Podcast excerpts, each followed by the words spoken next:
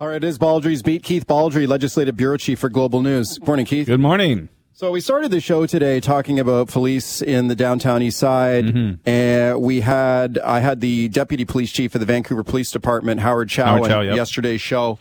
The Heard that. continuing troubles down there in that neighborhood. He said it's the worst he's ever seen Mm-hmm. in 33 years as a police officer in Vancouver. This is a hot issue politically here in an election year. Well, that's reflected in these uh, promises for mayoral candidates in Vancouver and Surrey to hire significant number of more police officers. Ken Sim in uh, Vancouver, I think he pledged to hire 100 more. You got Gordie Hogg in Surrey, what, 300 or something? Gordie Hogg, who's running for the, the mayor of Surrey, the former Liberal MLA, just put out a An release MP. saying that he wants 300, he wants to hire 300 more police officers in Surrey. News releases are one thing. Reality is different. I mean, we're, we're between the two of them. They want to hire 400 police officers. I'm not sure where you're going to find that at a time when you're seeing staff shortages in all professions right now. We've got um, record number of, of retirements as the boomers age out, and people now quitting jobs and working on their own. This is a phenomenon that's occurring, and it's going to affect policing as well. I'm not sure these politicians can carry through on those promises. Well, let's listen to Ken Sim, candidate for the mayor of Vancouver, trying to unseat Kennedy Stewart here. And here is Sim going after Stewart on the issue of crime. Have a listen. I think it's pretty dis- uh, disappointing and disingenuous of the mayor uh, to come out swinging after three years and 10 months being mayor, uh, to come out swinging on crime and safety in our city. Um, instead of taking responsibility for these issues, he decided to throw the province and the federal government under the bus. And a lot of these issues, um, you know, as mayor, he should be dealing with. Okay, he's referring to Stewart pleading with the feds in the province for more resources here to deal with, Yeah, deal with this, crime. this was last week. Stewart trying to uh, sort of offload responsibility here, uh, but it's apparent that street crime is emerging as a dominant political issue in municipal elections. You've got the mayors around the province, big city, uh, small town mayors, and big city mayors. Jointly together, talking about the number of people who have um, been uh, uh, incidents with police, but not being charged and still on the street. We've got the fellow in Prince George uh, I think with 200 police files on him, not a single charge. You've got these troubling incidents. We've had them on the Global News Hour every night. These violent assaults out of nowhere, which we've never seen before, and that's again becoming the dominant issue. And I think it's going to shape uh, voters' intentions. Howard Chow, Howard Chow told me yesterday there was some people in Vancouver had 600 and 700 different police files. That's amazing. like, That's absolutely amazing. Yeah. That uh, 600, 700 police files with no charges, Yeah. no incarceration. Um, it's going to be Kevin Falcon, BC Liberal leader, uh, first out of the gate to advocate. Uh, I think it was on this program about reinstitutionalizing uh, people with serious mental health issues. I think that's going to be an issue as well. yeah. Ken Sim, it's interesting to watch his candidacy for mayor now because I'm looking at a brand new poll here from uh, Forum Research, puts him in the lead. A little That's bit of a first- lead. That's the first time I've seen someone leading Kennedy Stewart in a poll. Yeah, but not a big lead. I mean, no one, no, that poll shows also no candidates really emerged as the dominant candidate. I, I think the voters are still um, not really decided on any one candidate, but that's a serious, you know, that's a problem for Kennedy Stewart. If Ken Sim can emerge there, I mean, he almost beat Kennedy Stewart last time and it was just a whisker uh, uh, from uh, winning uh, when you had a third party, a third candidate as well. So it's a more crowded field now, and you can win with a lower percentage. And that poll shows that uh, Sim's got an advantage right now. Let's talk about David Eby poised to become the Oh, man. next premier here. This quote he gave to the Vancouver Katie Sun. DeRosa's story in the Sun today quoted him. like I'm just astonished at this. So here's David Eby's quote in the Vancouver Sun today, talking about how he's being challenged now for the leadership of the NDP. Anjali Appadurai, who is running against him for the job, Mm-hmm. which has no hope of winning.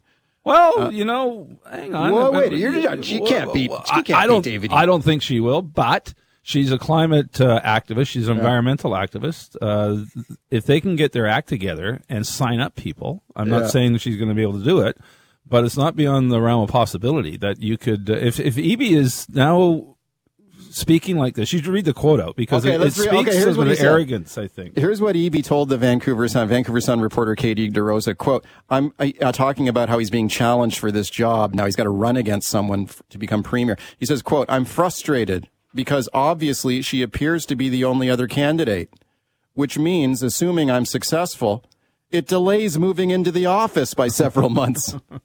So he's frustrated that someone's actually daring to oppose him. Frustrated there's a Democratic race. Uh, no, that's uh, that's an odd, odd quote. I think he's going to take some heat for that.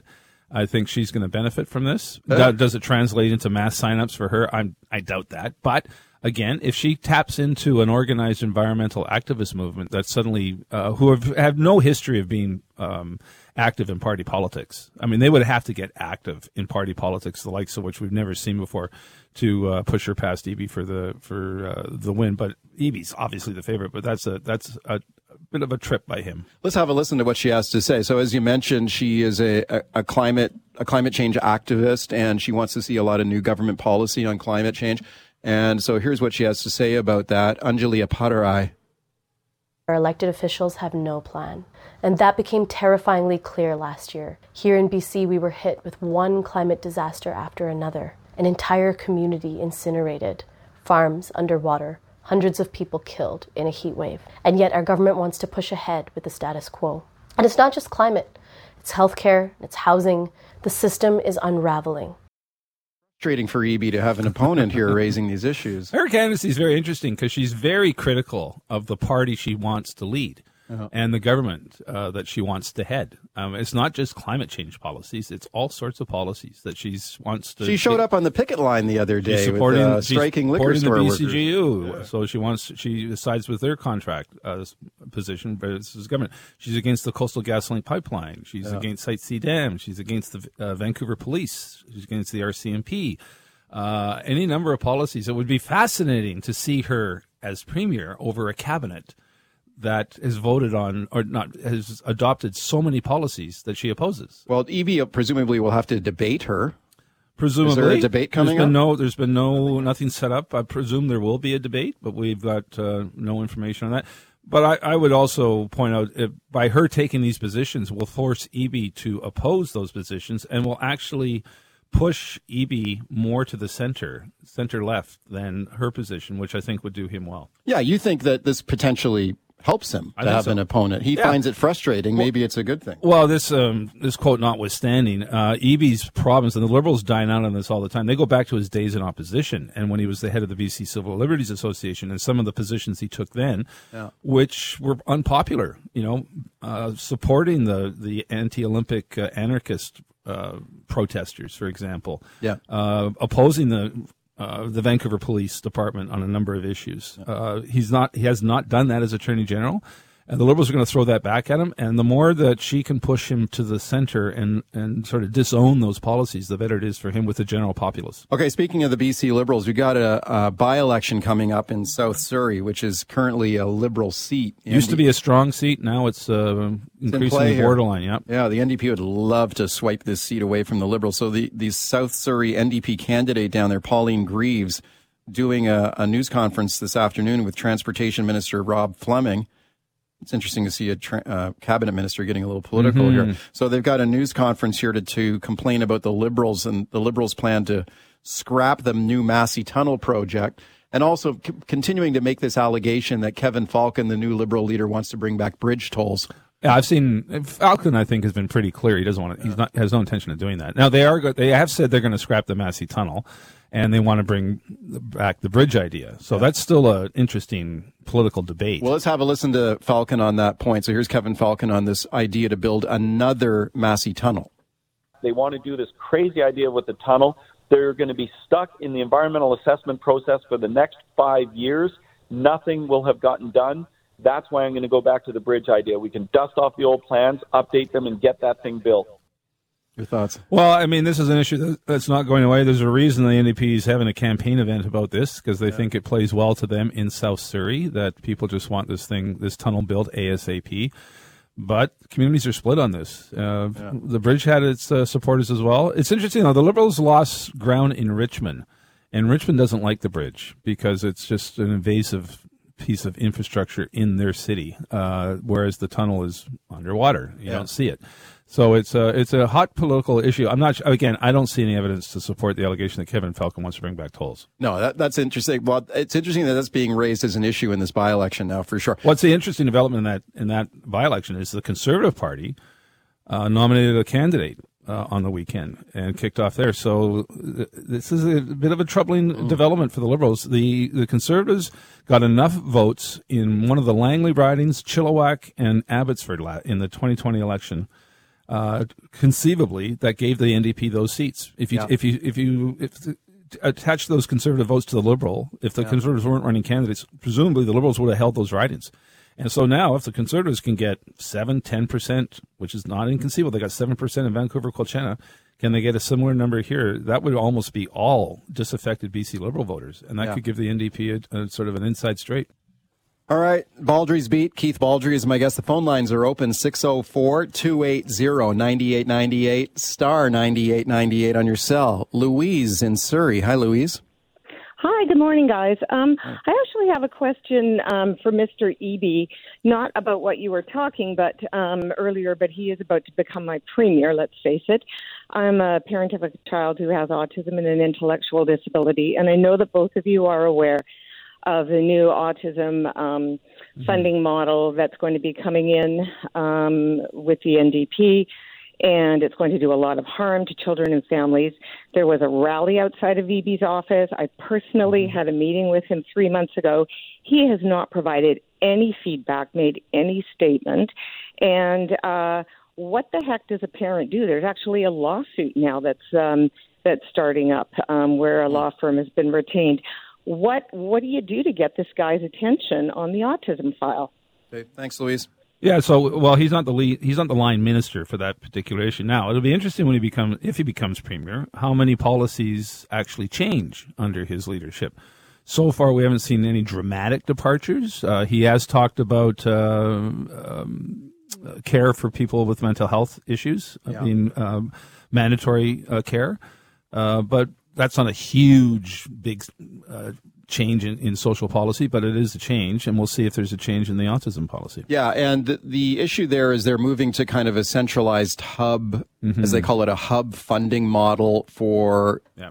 uh, autism uh, families with autism or kids with autism, and parents of autistic kids are furious about it because they had been receiving like per child funding in the past, and and they they rightfully I think are suspicious that they will very likely get reduced funding. Yeah. as a result. And as one of the criticisms, why not grandfather um, the families that are already Yeah. in the program and don't don't take away their keep them whole uh, and expand it to other to uh, other families in terms of I'll, other I'll, funding. I'll say one thing: the the families of autistic children are incredibly well organized. Like they're putting a lot of pressure on the government. They just don't give up. They've been to Victoria a couple, at least a couple times. They've been in front of the Eby's office, even though he's not the line minister here. But again, it's going to be interesting if Eby becomes premier. You know, uh, premier's not going to rewrite the the rule book, uh, but there's going to be some policy changes, and it'll be interesting to see which ones there are. Grant in Surrey. Hi, Grant. Hey, how are you doing, guys? Good. Yeah, this this uh, bridge tunnel thing is it's pretty embarrassing.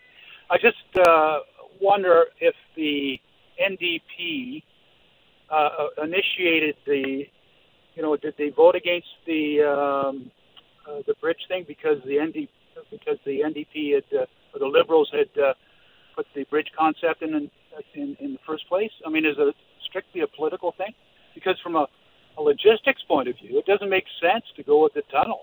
I mean, we're going to be 18 Yeah. years out, and you know how much is it political? I just The the frustrating thing is the frustrating thing is they, they started actually building the new the new bridge that the liberals had promised, and if they if the NDP had not scrapped it, it would have been scheduled to open this year. That was a massive So bridge. yeah, ten It's- lane, and biggest bridge in British Columbia. And I remember one of the, one of the assessments pointed out uh, the uh, the the cr- creep, the shadow that this bridge Yeah. posed would, would basically put a, a block out the sun for a giant chunk of Richmond. So that this is why it was very unpopular in Richmond. I will predict though they're going to still be debating this tunnel versus bridge idea come the next provincial election. Well, I thought that Falcon made a good point in the clip we played earlier that it could be stuck in the environmental process Yeah, for years. for That's years. what that's what the liberals are predicting. That you're telling me you want to sink another tunnel to the bottom of this river with like spawning salmon migrating through mm-hmm. there. You, there's going to be a fight over it. There'll oh, be an Oh, environmental battle. It's an endless fight on Yeah. this thing, and, again, we could be f- debating this thing for two more elections. yeah, let alone one. Yeah. For sure. Rob in Chilliwack. Hi, Rob. Go ahead. Hi, good, good morning, guys. Hi, Hey, Rob. Uh, Mike, you mentioned do we need do we need more police officers? Yeah, absolutely, we do. It, it it's absolute anarchy out there. And if you saw the news last night, gentlemen, 200 chronic offenders with 11,600 files. Mm-hmm. That, excuse me, but yeah, this our our whole legal system has to be changed. The- Yeah, what the is state- is wrong with this I- picture? Like you hear these numbers and they're just mind blowing. I'm. I've got no problem with having more police officers. I'm not sure that's going to solve that particular issue, though, of people getting released. Oh yeah. You know, you could again. Uh, those are a lot of arrests by existing police officers. There could be many more arrests, but are those people are just going to be released again? Right now, they would be.